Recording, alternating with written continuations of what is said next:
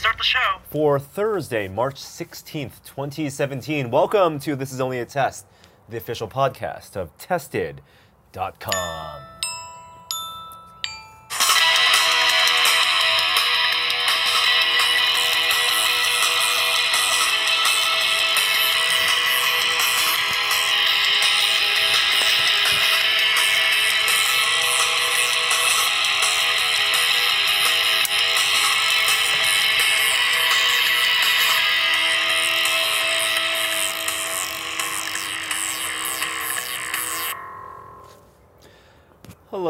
everyone, and welcome to a very special travel edition of This Is Only a Test. Travel edition. I thought this was the new set. Yeah, this is our. We've opened up the backyard. If you are watching the video right now, you may notice that we are not uh, not indoors. We're very cold, and we are in another country. Uh, I'm Norm. I'm joined by our co-host Kishore Hari. How are you doing, Kishore? I'm doing great. Jeremy, you look great today. Jeremy is like 10 years younger. All the white hair is gone. Um, and we don't have Jeremy this week. Jeremy didn't come with us. We have Joey from LA. Hello. Hey, Joey's. Hey. Joey is up uh, traveling with us from LA. We are all actually in Switzerland. No, we're in France. We're in, the, we're in the border of Switzerland, France right now, on the France side in a small town named Ferney Voltaire.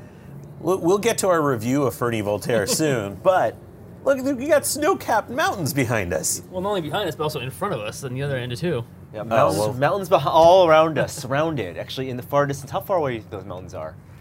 Like, hundred miles. Miles. It's metric, It's son. 100 We're in- kilometers, yeah. 60 miles, an hour's drive away. Uh, people tell us that around here you can go skiing, it's a 45 minute drive, and in the wintertime you'll, you'll find ski routes in the ski resort. Uh, so we are here in Ferney Voltaire, right outside of Geneva, Switzerland, because for the past two days we have been here at CERN, visiting CERN. And for Joey and I, it's a return trip to CERN because we were here in 2013. Yeah, this is my virginal trip to CERN, though. How does it feel to be back? Uh, it's familiar. There are some parts that are very familiar. Uh, at, oftentimes, at the end of these really long, ambitious trips with a ton of things going on, or, or, or areas that we've not really been exposed to, at the end of the trip, I always feel like I could really wish I could do that trip again today, knowing all the things we've learned in the past couple days, and we got to do it. So you Got got your back. PhD in particle physics and then One came back. No, di- didn't need the PhD in particle physics. Didn't need to be respected here. Um, but it was it's, it was back. Our friend uh, Stephen Goldfarb, who works at the Atlas experiment in their outreach department, uh, we've been in touch with him, and we came actually with Simone Giertz. Mm-hmm. Simone, uh, Kishore, J- uh, Joey, and I. We traveled. We've been here for two days shooting video, uh, meeting some physicists. Um, Meeting a lot of physicists. a lot of physicists. It's almost it's like you know, when we're having lunch, it's number of physicists outnumber number of non-physicists. by a significant think. degree. Yeah. What What do you think about coming back? It's Um, been how, two how long? It's three, four years. Four uh, four years now, 2013. So keep in mind, we, we came here and we did one day at CERN, yeah. and then left. And like it was, you know, when you do one day trips like that in such a kind of complex place in a uh, Mm-hmm. environment like CERN, it's um, you know, you kind of hit the ground running, working, and then leave, and kind of it, it feels like a dream. Uh, this felt like hanging out a little longer, getting a little Right. more intimate, and kind of getting to know everyone and everything. It's almost like t- a four year ago scouting trip. Uh, four years ago, we were here Yeah. because we visited with uh, Logitech. They're based out of Lausanne, France, um, close to the EPFL. And Lausanne, Switzerland. Switzerland. Oh, sorry, Lausanne, Switzerland, and um, only about an hour or so, hour and a half or so away.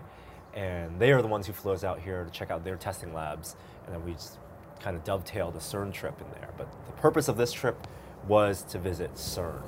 And uh, do you guys want to jump right into CERN, or do you guys want to? Well, wait, wait, wait. I, wa- I think this is Joey's first time on the podcast. Is that Oh. true? Is this your first time No. on the no, he's been on the podcast a couple Oh. times. It- Once or How twice. long has it been? Like you've been with Tested forever. So how long has it been since you've been on On Only this a only Test? test, Yeah. probably the old office with Will. I, I don't know. Well, have you done one in the new? You haven't Three- done one in the new office. I've not done one in the new office. You've no. done a still Or entitled have- new office. I've not office. done one in Swi- in France. So why don't we do a little get to know Joey Oh, then? all right. Right? Five questions for Joey. Oh, boy. Are you ready? Uh, yeah, Okay. How do you take your coffee? black. Uh, favorite pasta. Uh, all Of Joey it? Joey makes pasta at home. Uh, are, are we talking like noodle, or are we talking pasta sauce? Uh, noo- let's go with noodle. Okay, noodle. I like linguine, Okay. Dish. What?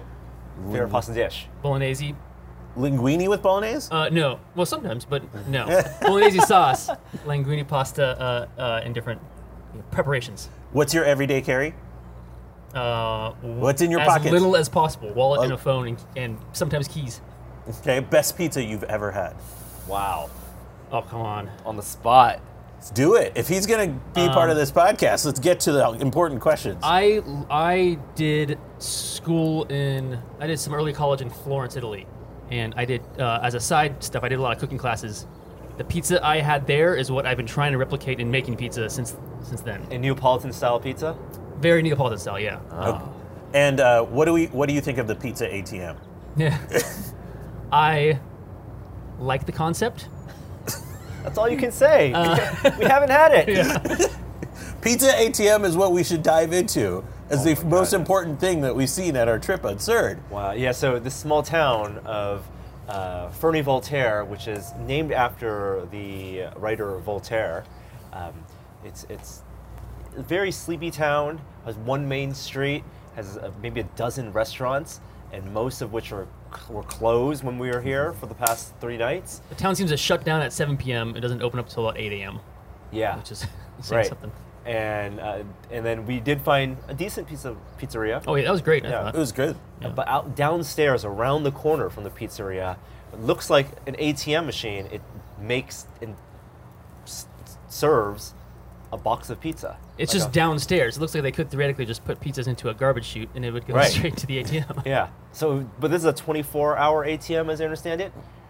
It, and you, there was a slot for a card. You had there was a punch pad for like putting in your pin, for personal pizza. and then slots for four different kinds of pizza. Well, of so pizza. yeah, they had four slots, four different kinds of pizzas. That's Wait, all you wait. can get. You can't mix and match. Four.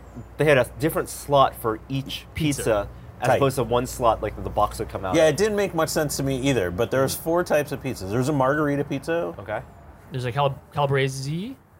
which seemed pretty fancy for a pizza ATM Yeah, to have a yeah. calabrese. I wouldn't trust a meat pizza from a pizza ATM. You imagine it's don't know about you frozen, guys. right? You think it's frozen, then the You microwave, frozen, yeah. heat it up, and then it, it's not fresh. well, four minutes. So they cook it in four minutes. You think you could do a frozen pizza in? If Yeah. you had Can't if you had to cook a pizza in four minutes, whether it was frozen, how would what would be the best optimal way to cook a pizza in four minutes? Like, I'm would it- proud to say I've never cooked a frozen pizza. Okay.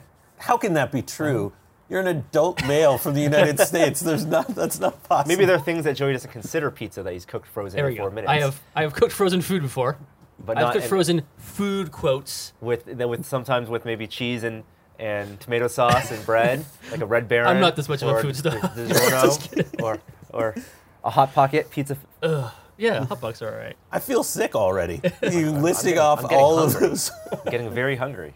Uh, so We pizza didn't ATM try the pizza ATM. It did not seem functional. out of commission. I think it's worth before we head out this morning because we're flying back today to, to stop by It's one like 7:30 in the morning If- here. If it's 24 hours, Okay.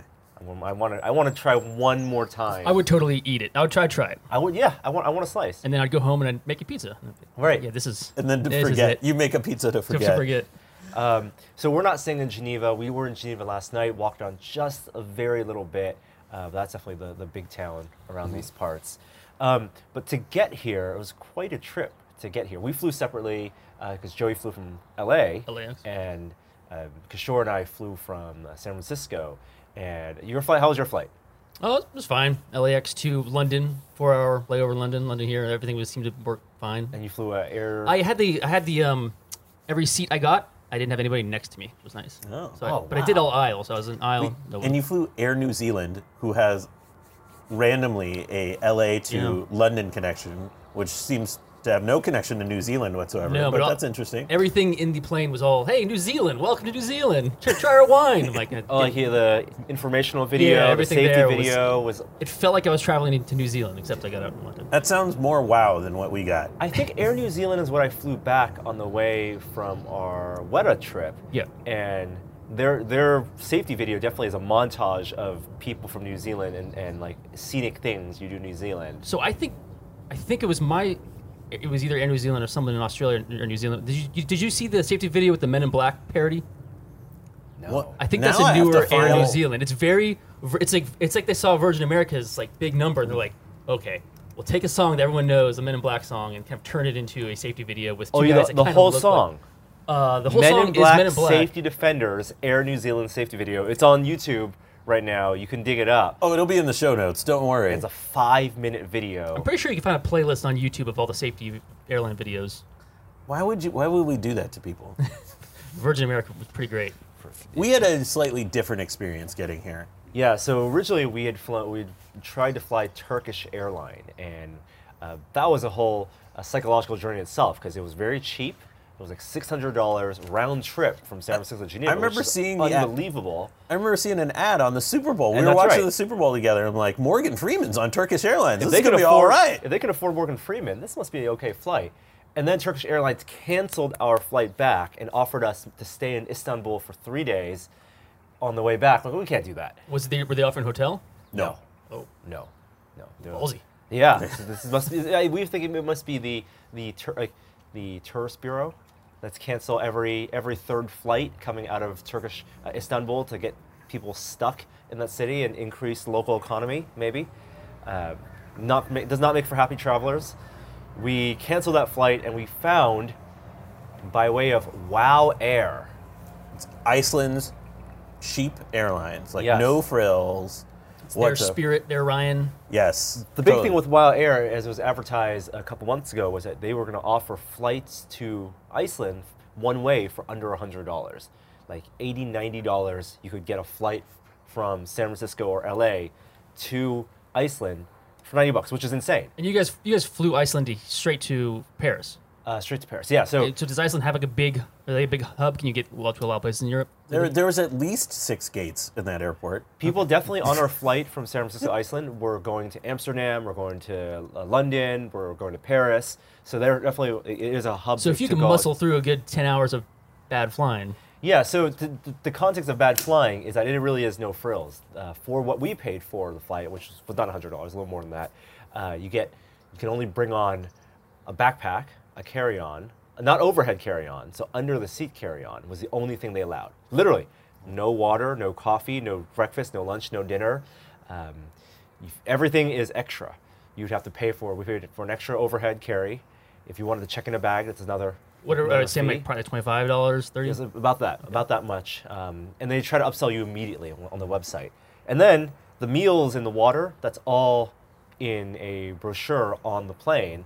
So they have a cart that comes down like a couple times during the flight, and they will try to sell you bottled water and coffee and ten dollar beers, cans of beer.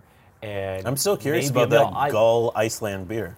we I think I'm going to try it on I didn't back. consume a single thing on that flight. I it didn't was like either. the most beer bones. jeez. I like, I'm like, I'm gonna, I'm, I'm gonna try to not drink water. Not, shut I my body own- down. yeah, shut my body down, and not eat anything that they try to sell me. And we made it.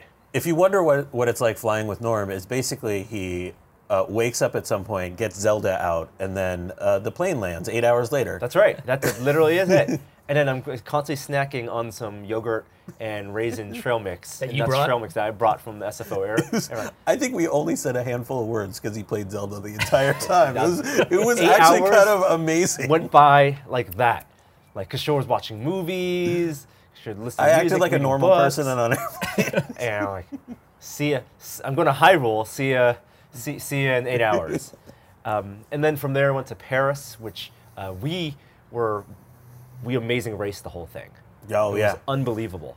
Um, our immigration, so we're leaving the United States, and right now in the U.S., we're very worried about what the, uh, ch- the immigration looks like getting back in the country. But leaving the country, we went through immigration in Iceland, and the line was long, and we were through the line in under five minutes. Like You're a Par- uh, Iceland, to or just landing to Paris. uh, in, in Iceland. In Iceland. Okay. In Iceland, uh, our, our hour and a half layover, they had like a little ca- cafe, a mart open, like a grocery mart where we got to buy sandwiches and juices. And then went through immigration. Literally, the the uh, passport agent looked at us, stern look, at the passport, stamped, and walked through. It was it was very nice. It, it was like a half step short of like getting massages as you were going through immigration line. Welcome. Plenty And of the- time to go to the duty free store to look at And all the- their Icelandic beer and, and the trinkets. We landed in Paris. We are out the door in like five minutes. Literally, gate, yeah. Gate to curb, We're and like, then we're we should just run off. to the we should run to the the the, uh, the immigration line, and no, we're literally just shoved us out the door, we ran across the street, got a bus to our train station, and then went on a three and a half hour train ride to Geneva. High speed train. High speed train. It's first time on high speed train. I, I gotta say, that, uh, love traveling by train. The high speed train, super smooth, and then it had this wonderful bar cart that had views out of the pastoral Mm-hmm. settings as you're going through like uh, France on the way to Switzerland. And it's just gorgeous. I love traveling by train. It was very much a Star Trek uh, fly, flying by spaceship experience. The Oh, 10 because of forward the doors. experience. You press the button on the doors, and the doors go, and you walk in, and suddenly you're in this narrow, futuristic room with curved windows, and there's a bar, and you can sit there and drink your drink your beer. It didn't actually make that noise. It only makes that noise in Norm's head. Did I tell you guys about my train ride to Italy or to Sicily from No. Italy? So Italy and Sicily are not connected by land, but the uh, the train that goes down there, uh, I didn't realize this. I just booked a, a train ticket. Uh, came down from Florence, hit the end of end of Italy, uh, Calabria, and then it was just all of a sudden it was just darkness. And the guy came in. He's like, "Hey, upstairs!" And I opened the train door, and I'm in a big like hole. And I walk upstairs, and I'm on the sea. So the train gets onto a boat or a Wait, ship. the whole train? So yeah, the whole entire train during my sleep, uh, I fell asleep in you know I was like passing Rome. I fell asleep, woke up, and it was just dark. And I was like, we must be there. And they're like, no, no, no. And they, I can speak enough Italian at the time to like know what's going on. But they basically ushered me upstairs and realized that I was like in the sea or on the sea. The train gets on. A bunch of trains get onto the ship, and the ship sails off into the Sicily The- do docks, the- and then the train gets back off, and you go. Do the individual cars fold and line up, or No, how, how uh, long are the cars? I, I wasn't sure. I walked out, and you kind of it's, it's like you're in a train station underground, and um, you know, there's just a couple, there's a few different lines of trains, and um, I wasn't sure how they, you know, they disconnected it. Like I, I slept through the whole thing. I really wish I woke up and just stayed It's through called rail to sail. Rail to sail. That's great. Rail to sail, and it literally looks like a tiny train station inside the deck of, uh, inside the, the one of the This is decks of the ship. incredible. Yeah, it was, it was a very, like, and I came into it so cold, so I was like, wait, what, what is happening here? Wow, it, re- the whole train they, they do disconnect the cars as they're loading in, and then they track split off so they can roll lines of cars. That seems wildly inefficient. Also, Yeah. Because Sicily's not that big of an island. Why did they need the train there? Like, they Why could've- don't people just get on the boat? train Yeah. car management must be something. Well, half of those people were going to like, yeah, I mean, if you're going to the other side of, uh, of, of Sicily, it'd be, it'd be How big is Sicily? It's pretty. I mean, you could. I think. Uh, what four? I don't know. Four hour drive across. Oh, okay. That seems bigger than I think it is. I might be wrong. I, I haven't. Never, I think we've driven through proven that we know very little about geography on this podcast so far. Yep, traveling is.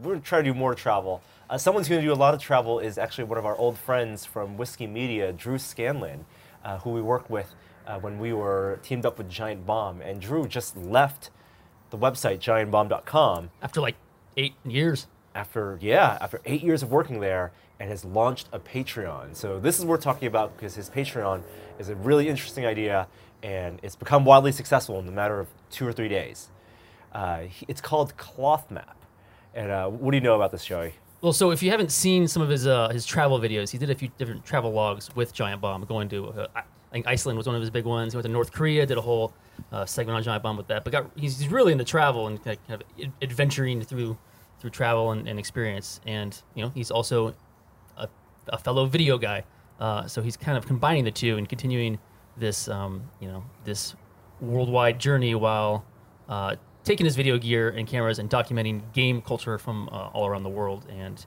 putting together a series of videos um, and launched a Patreon to help fund that. yeah it's a travel documentary series. Uh, he says it's a video series that explores how games impact the lives of people around the world. So whether it's what esports means in South Korea to what, what it means to go to Iceland and go to a big uh, convention for Eve. He's done those things already. This is going to be like expanding on. His Patreon is very concise, so you can get a, a good, great feel for what It's he's doing. blown up too. Oh yeah. He's making eighteen thousand dollars a month with twenty seven hundred patrons. People want to see this. It's going to be on YouTube. And we're on like day three, day Yeah. two of, of his Patreon. I want to see him play board games on this weird Sicily train. Right, right, exactly. Take take the train ride. Oh my, yeah, lots of interesting ideas. I think, uh, yeah, good luck to him. Can't wait to see what it looks like. And if you want to support it and learn information, I think it's just patreon.com/slash clothmap. Um, it's it's not easy. We when we traveled with uh, to the Arctic, we met a lot of YouTubers and vloggers and videographers who have a very concise, packed camera setup. Um, like Ben Brown, for example, and they introduced us to new ways of shooting with cameras like the, the Sony a7 II, while they would carry DSLRs, but also small video cameras. Uh, they weren't carrying big, big rigs, right? Like, Yeah. What, what did you think of their set- setups? And Um, it was interesting because I mean I, I I've talked about it before, but I, I kind of the DSLR revolution kind of passed over me. I never I never got into like the smaller camera stuff. So seeing how they rigged out these tiny cameras with like Gorilla Pods or uh, with the Joby Joby stuff, Yep. and how they use those to um, you know complement their, their fast movement and, and getting through lots of different areas, and then also getting some great actuality stuff of just of just the world around them was um, was, was cool. It was a, it was a very interesting way of seeing how a smaller uh, a different production like that can work. And yeah, they were never, they never stopped filming almost. Like, it was, Yeah, but also like they are they have this one main camera, and like you get a sense for how how much they edit their own stuff. They're editing constantly, kind of on the fly, and you know when you when you're going through a day and picking your shots, you kind of know okay, I'm going to talk about this thing, I'm going to shoot these things, and then that stuff is all sequential to make editing a lot smoother. So you can uh, get a format like that down, and then you know be inefficient, but also shooting a lot of of the world around. Yeah, those very very cool, and that stuff is like there are lots of gear we see. You, uh, was Nab just Nab's coming up? Nab's coming up in April something, yeah. Oh, Joe's gonna go. I'll be heading Nab. out there to go check out some some cool stuff. Um, you know, just kind of mess around and meet some people. We're gonna get to this and what, what we've been testing, but you've been testing a lot more gear, like Yeah. camera gear for us. So uh, uh, I've I've kind of recently moved down to Los Angeles, working remotely, and uh, you know I'm I'm down there by myself without a studio. So I've been kind of thinking about you know making my own little studio and, and messing out with some. I have a huge garage now, so it's I want to you know try out some lights, try out some different gear and different uh, shooting environments. So I've been working with B and H a bit and getting some more gear and. And also with Black Magic a bunch and getting some other stuff to try out. And All right, test. we're gonna talk about that soon. But first, Let's talk about some pop culture. Oop. This is the most low rent thing.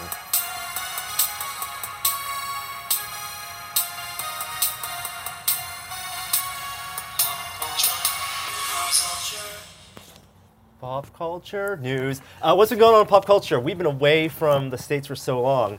Uh, South by Southwest is happening right now. There's a lot of news coming out of South by. Now we're going to preface this conversation by saying we're only going to talk about movies that we either have seen. Uh, we're not going to talk about trailers because Joey does not watch trailers. Oh, that's Uh, But we can talk about the ideas and things that are popping up and what's happening in uh, the movie and TV space. Uh, so at South by Southwest, uh, there were panels to show new footage for Alien Covenant. Uh, Ridley Scott and the actors were there. Uh, but people have been really buzzing about one new movie. I, I think did uh, was the Trainspotting 2 movie also shown there as well?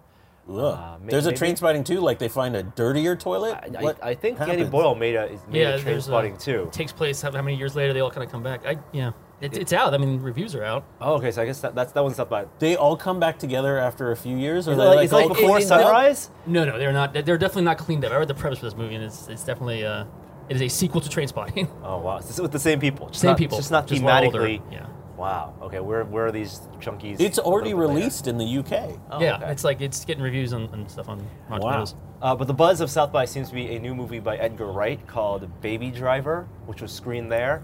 And I don't know much about this film. People have uh, seen tr- trailers for this, uh, but it's been a long time since Edgar Wright made a, a, a big film. So is this released released in South by, or they do? So They I, did. I've seen movies there that have been released like a year later. So they do like a, an early screening, kind of It's get an early notes. screening. Okay, so we're not, we're not going to see this movie nationally until August is when it comes out. Okay. It's not. I don't think it's the cer- type of circuit where they were looking for distributors, Mm-hmm. like a like a Sundance. But it was definitely a uh, early early look. And it's been a while since we've been to South by. They did- did a lot of those things. There are a lot of you watch a movie a premiere there, Yeah. and then they'll have distribution later that summer, and they get the buzz up and going. Yeah, I've seen movies released two years after I've seen them at South by, which is a trip. Or sometimes they don't even get distribution, Yeah. wide distribution at all. And Alamo has like a big presence now, kind of buying up movies and releasing them under their, their label. This has an impressive cast. Baby Uh, yeah. Do you want to know anything about the cast either? Yeah, I think I read the cast, but I forgot it already. So It- It's a, the lead is the the kid from uh, Fault in Our Stars, Ansel Erglard. Elgort. Elgort. Wow, how Elgort did some- you I don't know that? Uh, because uh, Danica used to work for the writer of Fault in Our Stars. So had, I had to watch that movie. Um, but uh, it's him, it's the uh, it's Lily James who played Cinderella in the Disney Cinderella reboot. And then it has a bunch of uh, mobsters, Yeah, Jon Hamm Kevin Spacey. uh, and Jamie Foxx. So we have none of the uh, uh, uh, Shaun of the Dead cast in here, right? We're not yeah, seeing. We're not this seeing is any not, of the. This is not a uh, Simon Pegg. Yeah. Um, and uh, Nick, uh, uh, like what's his name? names. Uh, who was in the? He was in like the. You know Ansel Elgort, but not. Uh, I'm sorry for all the space fans out there, and Yeah. also the. Uh, he, he was in the. He was in a tango movie, right? Did you see the tango romantic comedy? Never there's mind. people yelling at us right now. Wait, wait, about wait. Who this He- guy the is. last thing I saw him in, and I, I don't know why I can't remember his name. Simon Pegg. Nick Frost. Nick, Nick Frost. Frost. Nick Frost. Nick Frost was a dwarf in the uh, the S- Snow White sequel. the hunt. The hunt. The Huntsman. He was in The Huntsman as a dwarf. Oh. Yeah, he has lost a little bit of credibility in my eyes. um, but this is Edgar Wright, and it looks, uh, it, it sounds like it's incredibly stylish. People are raving about it on Twitter, so it's, uh, it's Scott, more Scott Pilgrim-like, I think, than Oh. um, than uh, the Cornetto trilogy.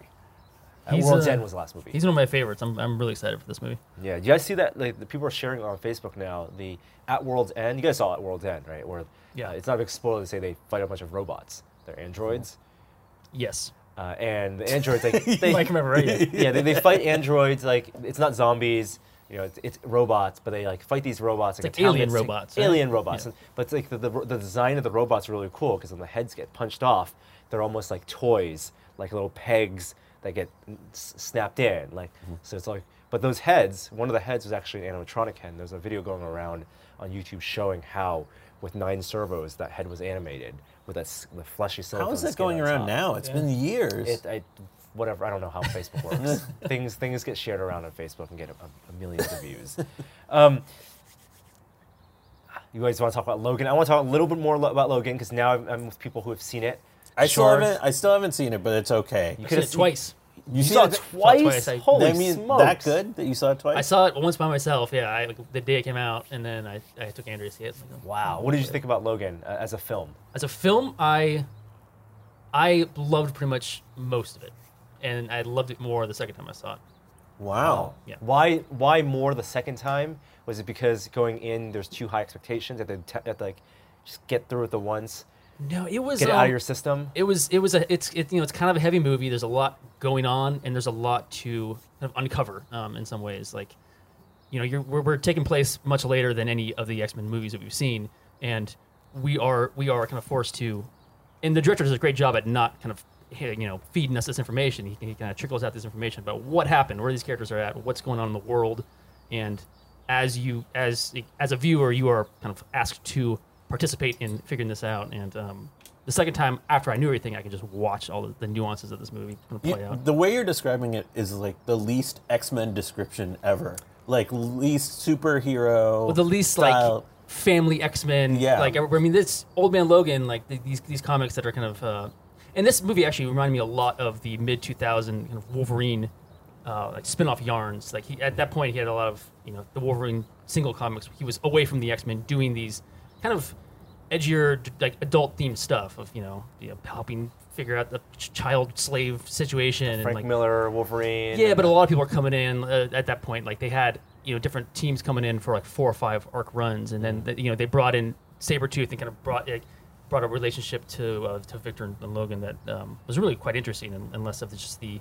you know the the opposite the, the Venom Spider-Man Sabretooth Wolverine stuff. So this reminded me a lot of all those yarns, and then also you know the themes from Old Man Logan carried over. And you know, Uh, I don't know if we want to go into spoiler territory too much. The movie's been out for like three weeks. It's okay. Like if you don't Uh, want, if you it's want to hear about Logan, then you, you turn off the podcast I- for the next forty-five I can seconds. make. Can I guess what happens? Well, no, no, no. That's not. I don't want to talk about the end. But I, I do want to talk about the one, this one plot device that they put into the film that I was a little bit uneasy with. That I wasn't sure needed to be in the film. Is it early on in the movie or is it the, second the, half? self, the most self-referential thing oh, that, yeah, that's yeah. in the film? What is I it? think it's it's not too big of a spoiler. It's We're- in the we're gonna- trailer. I watched the trailer after the movie. It's in the trailer, so you know, uh, it's that the fact that in this timeline in this version, which is supposed to be the culmination, like it's a, a timeline, a culmination of the Bryan Singer Wolverine and that X Men.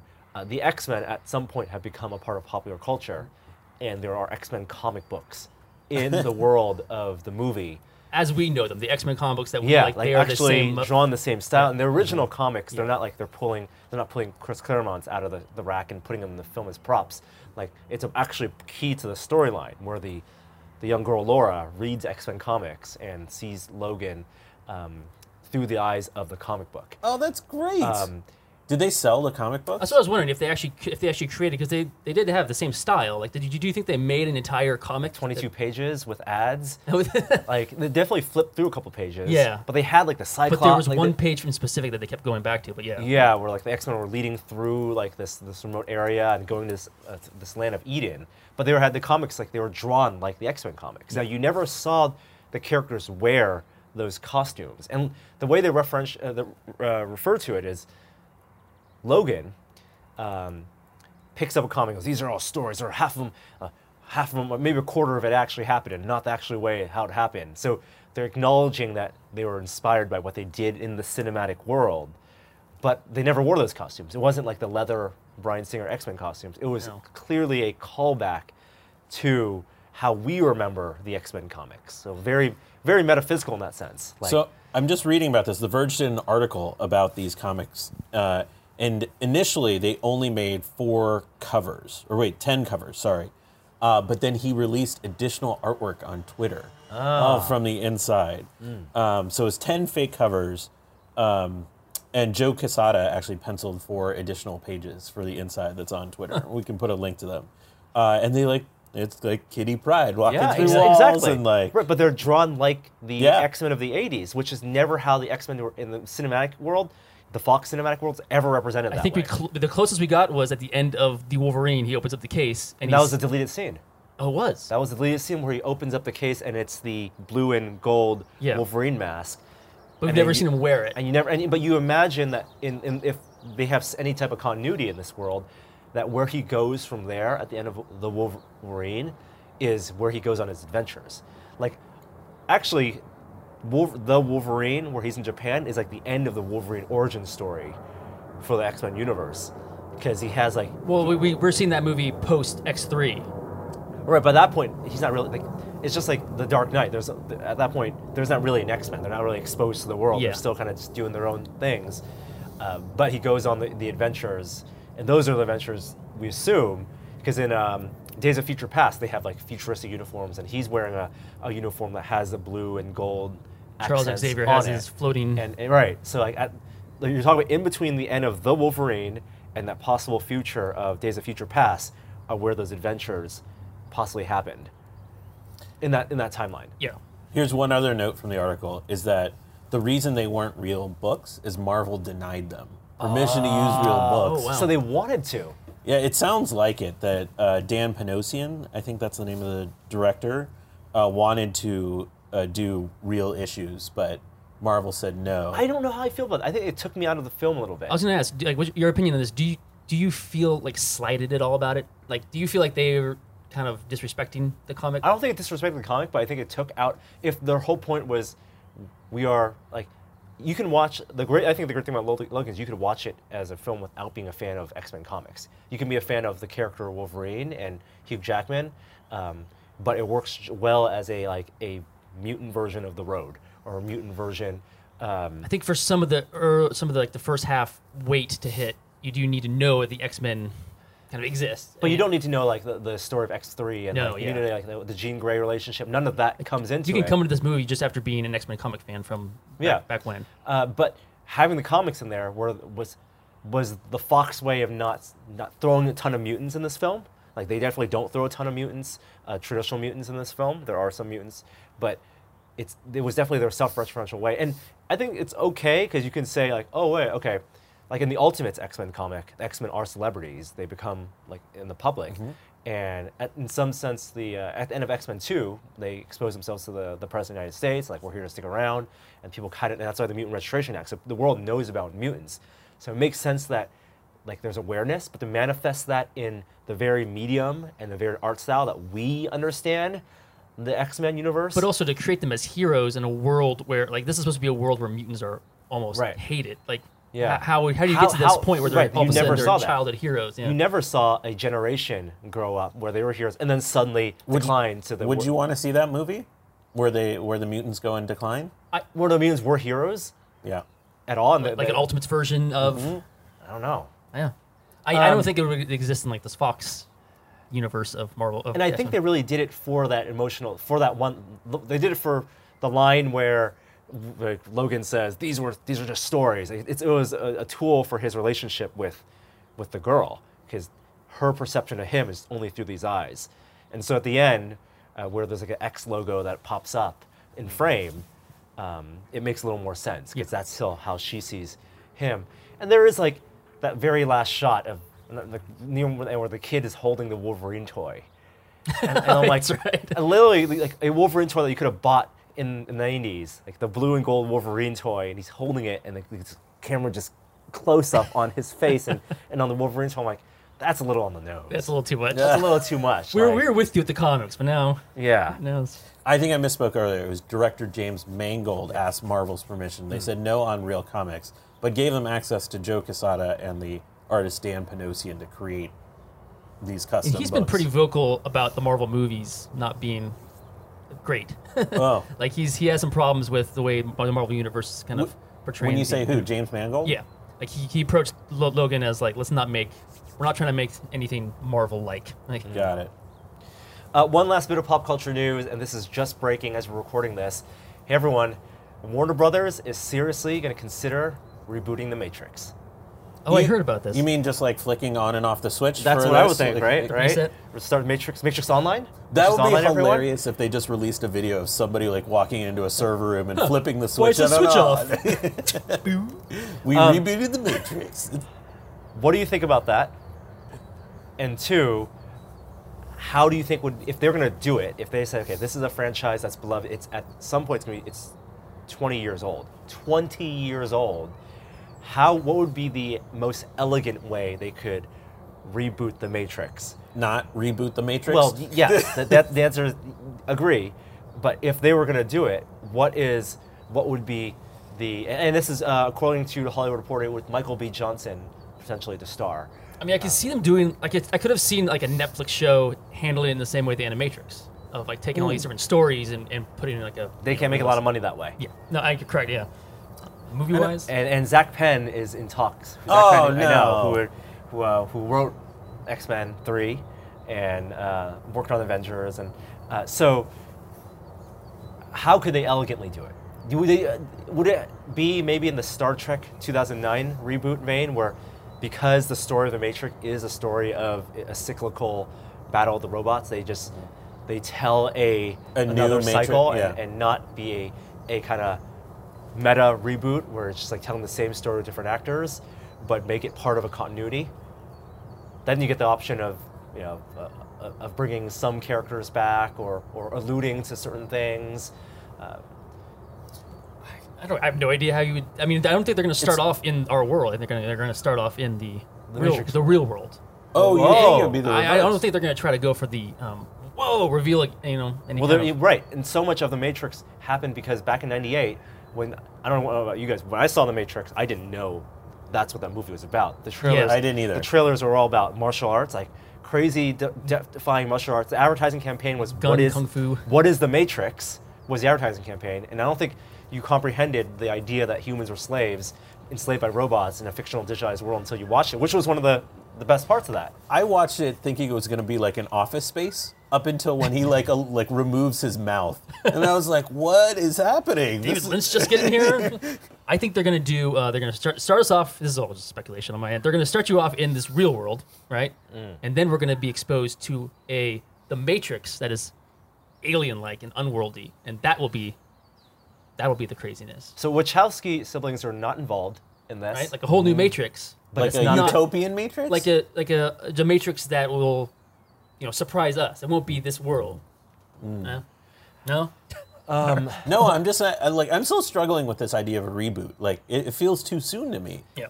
So my, my fear is that because so many people love the Matrix for its pseudo philosophy and for its a groundbreaking special effects, that the films are going to hold those two things as things that they need to reinvigorate. Like, well, it's the Matrix. We got to do something crazy with this. We got to experiment with a new type of filmmaking to really to because this is what the Matrix stands for. Or we got to have some groundbreaking new new ideas um, in in the context of that world, as opposed to just telling a straightforward story.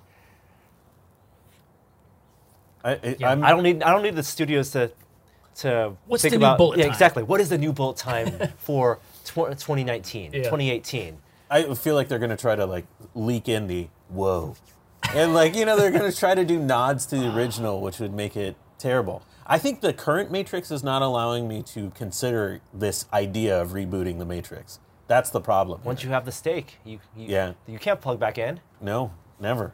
I, uh, clearly, you guys are outside the Matrix, and you can even consider this. I, I would like to I if they're gonna do it telling it within the context of the Matrix being re- rebooted Re- multiple times Yeah. and maybe going into the past Like past matrixes, past Matrix- matrices, matrices, yeah that Where were it's it's not as the good. architect or yeah like thing, like they, things were slightly glitchy and kind Yeah. of off, and like Right. yeah. I mean, to be fair, like, Westworld was a straight up reboot uh, in the sense that it wasn't a, there was no continuity with the 1973 Westworld. And people had speculated what if the HBO show, as it was airing, what if HBO's Westworld was a continuation, like the accident they talked about 30 years ago was the 30 or 50 years ago was, was, was the movie that we saw. Um, but it, it didn't need to be that. It was it held on its own. So it, it all depends on who runs it, how they how they write the script, and who directs So it. So aside from Zak Penn, we have no other names attached to this. Michael B. Jordan. Oh. it was the one, and, and Joel Silver, the producer of uh, of the original Matrix. What's weird, like to have an actor attached Right, before right. Anything else seems. Uh, Well, I mean, it's how they you know sell a lot of movies, right? And a, guess lot so. of the original Matrix also it was a culmination of so many things. Like the first time um, Western audiences ex- have been really exposed to that type of martial arts with that choreography. They brought in um, the choreographer from a lot of um, uh, Master Ping from a lot of uh, classic martial arts movies, and so like there were like filmmaking things that they did, and it was right at the edge of like digital filmmaking, and and uh, like that's why Bullet Time worked. Like to do it today, they could they're they're if it feels like they're just going to throw money at making some special effect, it, it doesn't bring anything new to it. We'll all watch Cloud Atlas again. Jupiter, I didn't see it the first Ascending. time. I didn't see it the first time. All right, um, I think that's it for pop culture news. We're going to jump into t- our next segment, which is.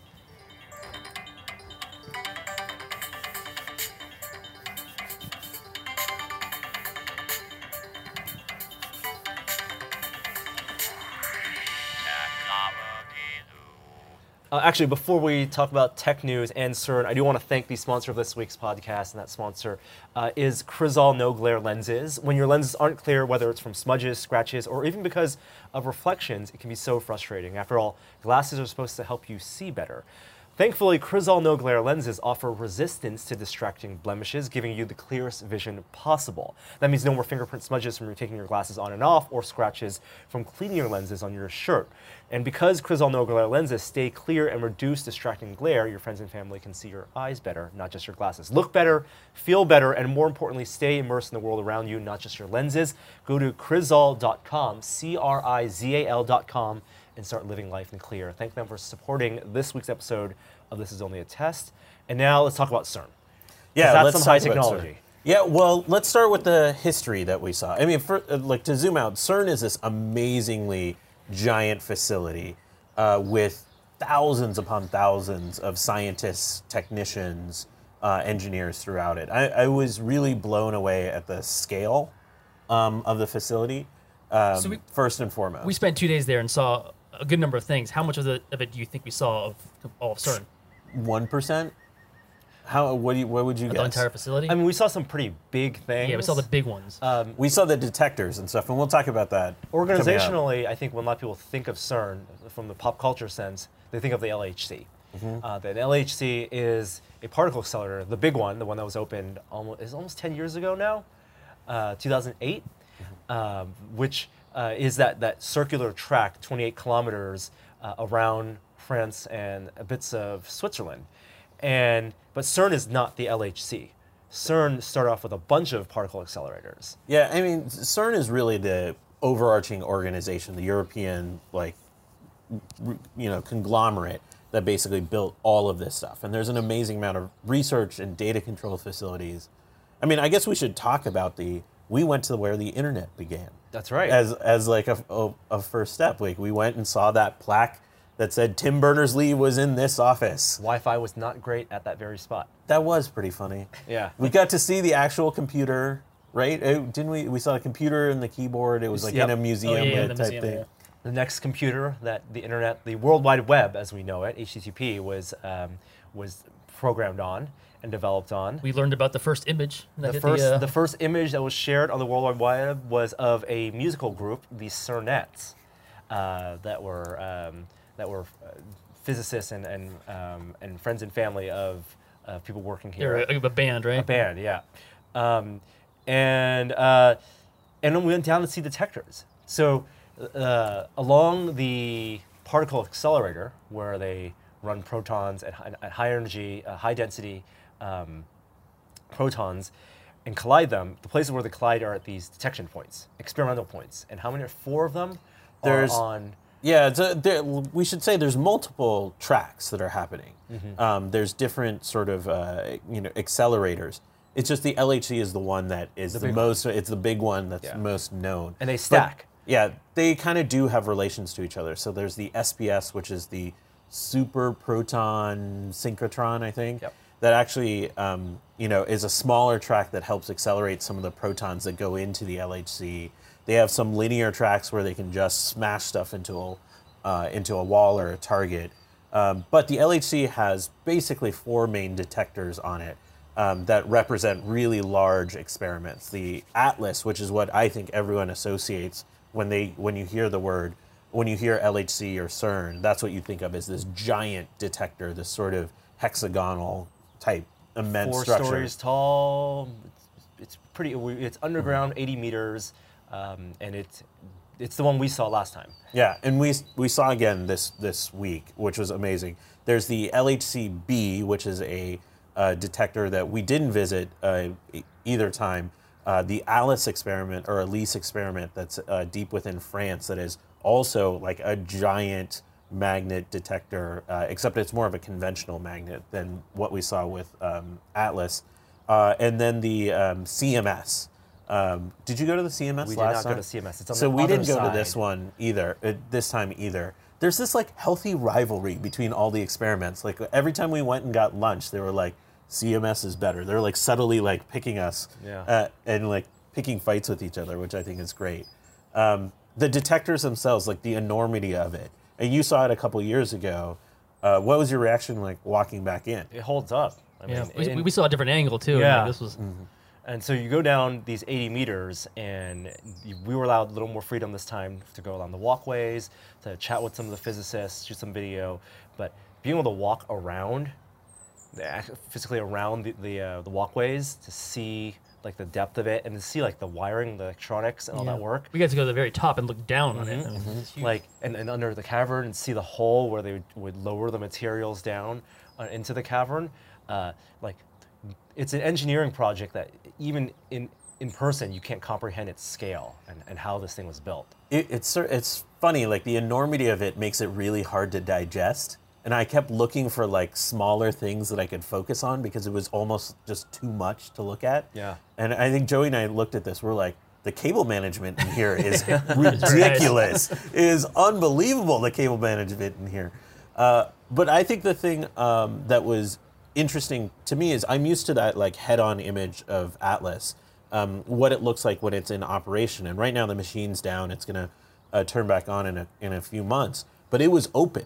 So they were wor- actively working on it. So they had uh, the machine sort of split open down the middle so that workers could get, get in and do some um, you know, minor refurbishments inside. that was a good sense of scale too. Seeing guys in there just doing things. You're like, how? I, I don't know. I don't know what you're affecting here. So like we could see like the you know the pipe that the protons were going through uh, as they would smash detect, uh, together in the detector, and you know the, like we had a uh, Steve, our physicist guide, was showing us like, and here's where the muons like off that collision, you know, would go through the detector, and that's where like we started to that's where the little bump that gave us uh, as those muons sort of decayed, gave us some indication of the Higgs boson, which is kind of amazing. Now we didn't get to go into the tunnels, and that's the place where it's very rare to allow anyone down there uh, outside of the engineers working on it. But the the 28 kilometer track, that was off limits. So no no lambda symbols that we could find at all. Although there were some markings on walls from um, like engineers like playing like Hangman or something. I Someone thought about writing a lambda in Sharpie and just, and just like cell phone pictures. PDF yeah, they're very open to us and to like filming and taking pictures. as oh as- yeah. yeah. Um, and like they said, 200,000 people visit CERN every year. And they do offer tours, so it's not completely closed off.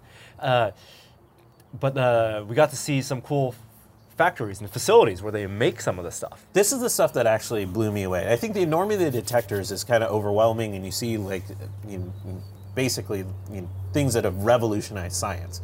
But at the end of the day, they're not. It's not really tangible. They're, it's like so big.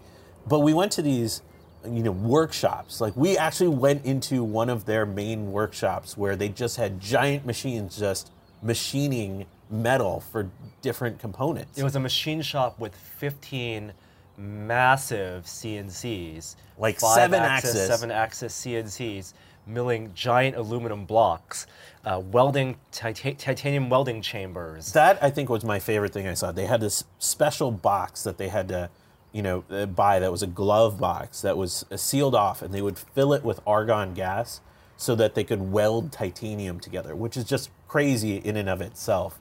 Uh, you were like walking around there shooting all sorts of stuff in there. Yeah, uh, yeah. It was. I mean, coming from uh, from Atlas, like as you walk around there, not only not only they, do they need to machine a lot of the stuff for the, uh, the for all, all the equipment, but they also like structurally. Like if you start looking around, like we talk about cable management, but you start looking really looking at like how they set how they got these things elevated and set up. Like you can tell it's all custom made. So that was my first question. Like you guys had to be able to build this stuff on site, right? And like yeah, use machine shop. Yeah. You can see I- it all there. I kind of thought that we'd lose Simone somewhere in that machine shop, that she would just like hide in the corner and just try to, you know, suddenly we'd get a note a couple weeks later that Simone is working at CERN in the machine shop and she was going to stay Just there. haunts the machine shop. Look, every quarter we went around, she's like, what is that? It- they had a titanium 3D printing machine. oh, um, wow. which That thing was very incredible. cool. We didn't get to see it operate, but see some of the small pieces that it had printed out. They would use titanium powder and like, and laser and, and, and, sinter Mm-hmm. it together. Um, and then, uh, oh, and then we saw the robotics facility. So this is a place we actually didn't get to shoot all the video, but we, it's, it definitely was super cool. They build robots here to run through the tunnels and perform maintenance because there's oftentimes in some places there are there's radiation. Not any of the places we went, um, but along along the cavern because some of this facility is, is old.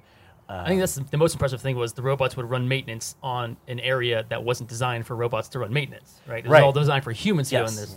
Yes. Parts of the tunnel where there's a, there's actually a monorail that goes through the entire circle, and that monorail is built for people to ride to build the tunnel Or send equipment down. deliver the equipment. down. And now the monorail is does not have a train, but it's used as a track for a robot to go along the the perimeter and then inspect, visually inspect, uh, and and perform maintenance and uh, even be a uh, firefighting robot in case there's ever a fire uh, along that track. we, we saw some videos of some development projects of, of humans like in the Ripley, what was it? What's the Power loader? Power loader. Yeah. Like where they would have like, you know, arms uh, that would virtually connect to the robot remotely and then they would use these arms to actually manipulate the robot to actually you know turn things uh, and that was, was weird seeing like humans operate robots remotely in this kind of haptic way. Um, i thought that was uh, incredibly fascinating. What about the magnets?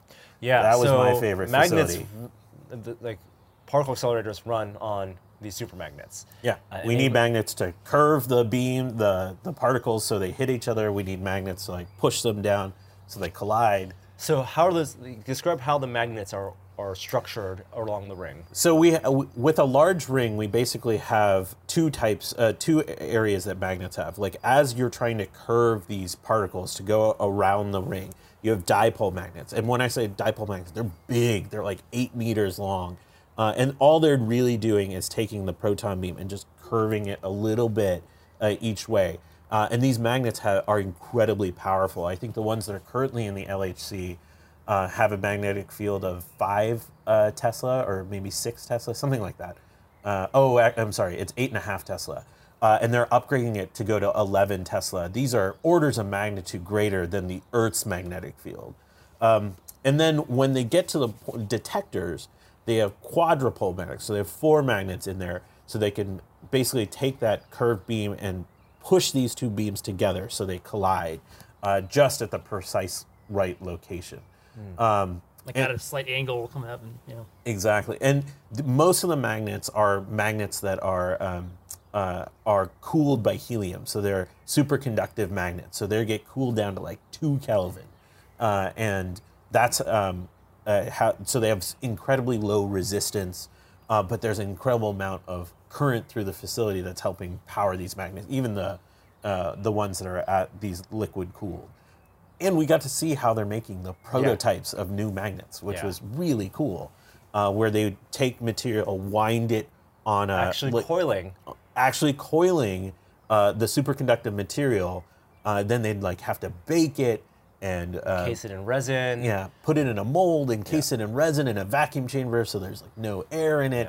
Uh, and then they'd have to like shape it and push them together.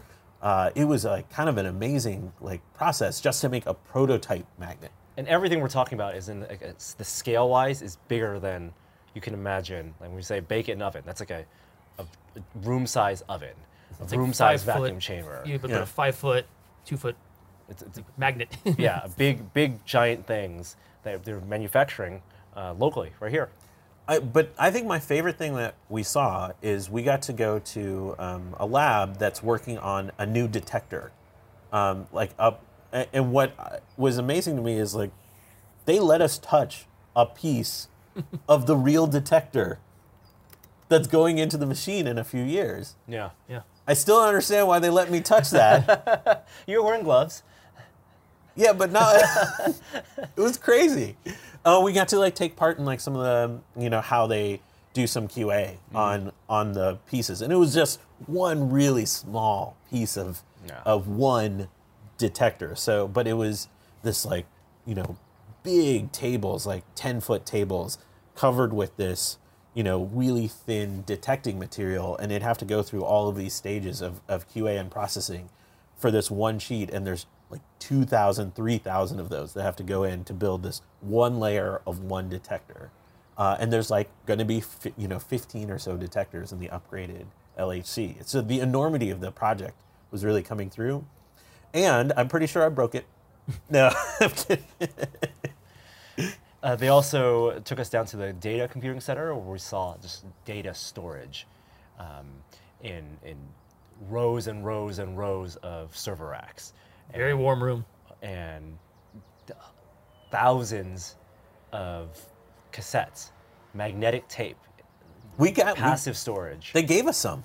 we took we took some old magnetic tape. They, they, they have to keep on upgrading. They have to keep on backing it up and keep on sending it out to other data centers around the world because it's a ton of information, terabytes, petabytes a day, uh, and uh, we got to take some old data tapes. it was nice. They do Yes. sell them in the. Uh, they sell them in the store too. I They saw- do. Yeah, The I Sun saw. System data tapes. And they got like a Oh. CERN sticker, a big CERN. They look nice. Oh nice. yeah. There was like a kilometer of tape, is what the guy told me, inside each one of those cassettes. a kilometer, and they had thousands of those. Wow. Yeah. I kind of want now. I want to find like a tape machine that I can like stick it in, See what's on take a take a look at some of the data. It was- it's more data than exists on the internet per year that they they're they're collecting. Wow. Yeah, it's ridic- It's a ridiculous amount of data that they're they're generating. You and your hard. Hats. They hat. also had hard hats. we bought hard hats. It says CERN on them. yeah, we wore some similar hard hats. They're real hard hats. They can actually use Yeah, them. they are. They are certified hard hats. What, what do you walk away with after going to a facility like this? Because it feels uh, alien to me to go inside one of these facilities.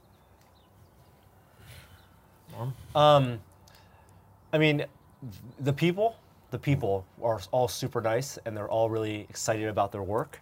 And while we didn't get to chat with a lot of the, the maintenance people, the, the, at least the, the physicists, are all like, this is not work that's done, and it's all ongoing, and it's all like just because there was a Higgs uh, s- detection, like discovery. Um, Five years ago, like they're already thinking well into the 2020s and beyond. And you felt that sense of like ambition and discovery. Like we are yeah. trying to discover, uncover these understand the secrets of the universe. Yeah. And all the physicists, that's why they do what they do. They're trying to better understand the universe, and, they all feel how important that is, even though it, that's not a very tangible thing. It's not flying to the moon. It's not going to Mars, sending a robot to Mars, and that's itself a, a different type of enormous challenge.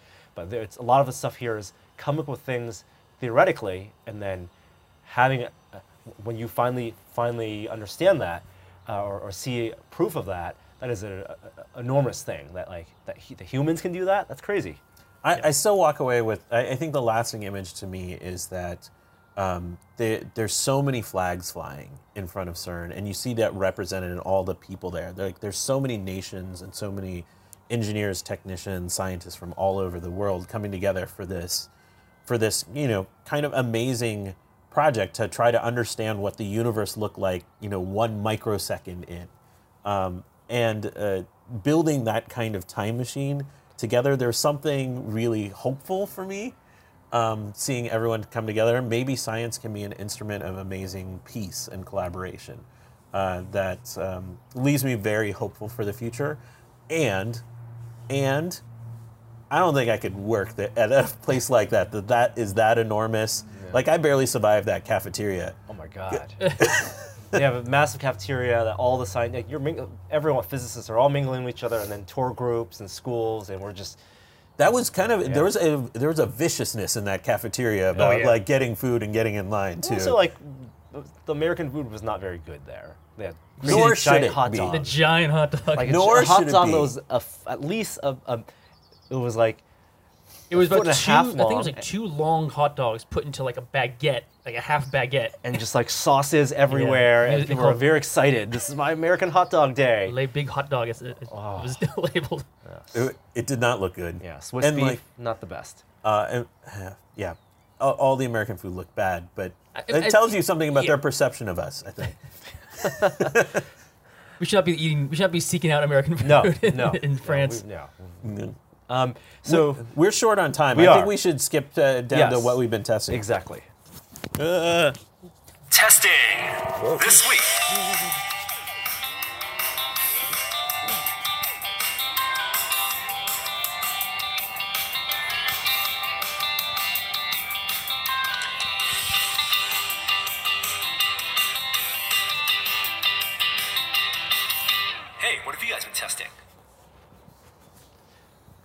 Oh, VR minute and moment of science will be back next week. We'll, they'll be back next week. Uh, we actually have to run to the airport in about 15 minutes or so. So let's quickly talk about some gear we've been testing. Uh, Joey, you didn't bring it on this trip, but you've had the uh, the Blackmagic Design Ursa Mini cinema camera, 4.K, 4.6K, 4.6K camera. This is higher than 4K resolution. Uh, and you had that for a couple weeks. You, you tested it. What did you think about that camera? Uh, well, you can probably see uh, there's a video on the site right now yes. uh, going in a little bit of detail, but I actually I, I shot a whole review. I, I spent some time with this camera. I was really interested in it for like last year, so I got it for about a month. Uh, finished shooting the review, and then they immediately renewed, released a new version of this camera addressing every single issue that I had. I mean, it wasn't a whole lot of issues because I, I was really into the like I really wanted to dive into the image quality of this camera, but I also was excited about the uh, Blackmagic coming out with a, a versatile camera that can be uh, a tested camera or you know a, a cinema a film camera or something you take on short films and this um this new version is is seeking that is, is, looking to fill that uh, uh, you know that that that need for that camera that I wanted. Um, the old version did not, and I decided to scrap the review and shoot it more about the um, the Blackmagic color space and image quality and how to deal with digital film. What, what Blackmagic calls the digital film space, and that And- is the flat profile. And that's they were one of the first big companies to make cameras that, that really forced you to use that space. The Blackmagic Cinema camera, Yeah. you had to really use grading. They make the software too, DaVinci Resolve. Yeah, so they, they well, so DaVinci was a, a color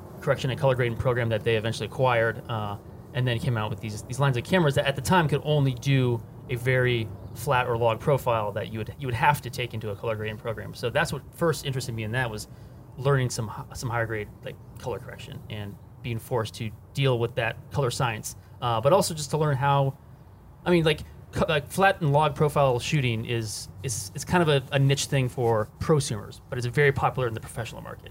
Um, and and Blackmagic is kind of looking to shorten that gap, and I, I you know I find that really interesting. And I want to get my hands on this camera. So you can see a little more on the on the side of the video about how to deal with that color space. Um, but I'll probably do a a more in-depth camera review on the newer camera, uh, just because I didn't get to play with the, the newest version of it. And that was the Blackmagic um, Ursa Mini Pro. Is the Ursa Mini. Pro, yeah. is the one that, and it's like a five thousand dollar camera, but they did this whole pricing thing where you can you can upgrade if you bought the, the one from last Yeah, year. the new version Raid. is the exact same price as the old version was. Uh, Oh. Came out the exact day of the press release, and if you have the Ursa or like some other other cameras, you can trade them in and work some deal out with them. Did either of you bring some new gear on this trip? I did. So I brought the Feiyutech uh, MG gimbal, uh, which is the gimbal for DSLR, and uh, we used a little bit of it on the CERN trip, but it, they had some balancing issues. Yeah, we couldn't quite. You couldn't quite get your Mark IV to. It was like so. I have the hold. heavier, the heaviest camera you can put on it with probably the heaviest lens, and it's a three-axis gimbal. So what you think of when you see like a drone on the bottom of a drone uh, with a three-axis gimbal to stabilize, it's kind of a lot of these are replacing Steadicams these days in the the prosumer market, um, and they're active stabilization, but the camera itself has to be balanced on all three axes, so the motors aren't taxed, uh, and balancing on this gimbal is a tr- very tricky process. And how was the so this is a two-handed model, like right? We we reviewed the one-handed. We reviewed the one-handed model f- that works with GoPros, and they still sell that, and actually have a one-handed model that works with iPhones, which work great, totally fine That with worked fine. iPhones. Um, a two-handed model, it, you can actually you could use the MG with one hand if you're using a small camera like a Pocket Cinema camera or or a Micro Four Thirds camera. But because I had a big camera, they you can rearrange it, like kit it out, so you have two hands, and the ergonomics were fine. Like When you're moving- holding when you're camera. holding it, and they had a little jog dial or knob that you can um, a D stick or a, a thumbstick that you can move around and pan the camera or tilt it up and down. You can't do very fine control. You can't like pan the camera physically and then also til- uh, tilt it up and down at the same time very well. Um, but if you're just walking down the street and you want to keep focus on someone and look steady, like that's it's a totally cost-effective way to do it. it's like a smaller version of like a Ronin, essentially, right? I mean, Yeah, so DJI makes one that's a Ronin that's way more easy to calibrate and has active active balancing, a longer battery life. I've only used it very briefly, but it seems like a camera that would just kill your body if you use it for too long. Yeah. And this newer, like that, that size that you had, looked, really nice. And when you think of the Ronin ones, they come with stands that you can like put the, the gimbal Yeah. on with your camera, so you're not supposed to be holding it the whole time. And they're really made for production shoots where uh, you have like a base of operations that Mm-hmm. you're charging the batteries. And for this camera, we try to just take it on the go. And yeah, it could work if you just wanted to keep it on the go and keep it in the car and walk out, uh, but it is kind of cumbersome. Like, I yeah, I found like that. Uh, just handling it and packing it yeah. was challenging. and they're all like that. They're all just awkward. As, yeah, as they're all just awkward to carry around. Yeah. Um, uh, we're running out of time. We have to get to our next destinations. That's Uh, right. What's coming up on Tested? Uh, so this week, uh, we'll be back at the end of this week. Adam is still on this tour, so uh, he and Will, I believe, are podcasting uh, Still Untitled this week. It may already be out by then. Um, but Adam was in South by Southwest uh, doing a talk, uh, and also we ran a maker puzzle, a puzzle scavenger hunt with our friend Jen Schachter, and that ran over the weekend. Uh, a huge success. All nine puzzle pieces were found. They assembled them Thanks to everyone that went out and hunted them down, and worked together. yeah. who helped solve the puzzles in our comment section. You guys are awesome. Uh, that was a long, uh, several months of work to make that happen. The designs look incredible, and we will be releasing those designs, and we'll have more information about that next uh, next week or two. we should go back into CERN and cut some of those. They Oh, have some nice machinery to do it. We got, we got laser cutters at our office. We can do that. Um, what's uh, what's next? What's next, Joey? What's next for you? Um, little, I don't know, a little bit of travel, a little bit of shooting. There'll be more, um, you know, I'll be doing more gear vi- uh, videos, some some some lighting and media management. Look for that. It'll be fun. Joey's also shooting all the videos with Frank down that you see going up on the. Oh yeah, yeah. I live close to Frank, so uh, you know, normal come down. We'll shoot a, a series of videos. So expanding the the family. What about you? What's coming up? Uh, so at the end of this month, or we're getting into April now, we have a bunch of conventions coming up. There's Monster Palooza, there's WonderCon, uh, Silicon Valley Comic Con. We're going to try to be at all of these. Um, and a bunch of what we shot here for CERN, you guys will see in the future, but also uh, we are also filming with Kishore for a science show for our tested premium community. So we haven't really actively talked about this yet, but we've been developing and working on a long form science show, and that was one of the reasons we came for the CERN trip. And like all good science, it just takes a long time. It takes a while to get it right. Yeah. So you guys The will be peer seeing review has been brutal. on the site, and hopefully uh, in less than a month or so, um, and it's going to live alongside uh, Simone's show, Frank's show, and uh, Sean and Jeremy's show, which we, I think the new episode's coming out uh, end of this week. So check that out. Awesome. Let's get home. Yeah, it's cold. Uh, I'm gonna get some coffee, get a croissant, and uh, and, and find find a, find a cab to the train station. Uh, thanks for listening this week. Do we have an outro, Kishore? We do. We have an outro. Oldie but goodie. All right. Uh, we'll see you next time. Hi there, I didn't see you. Test it.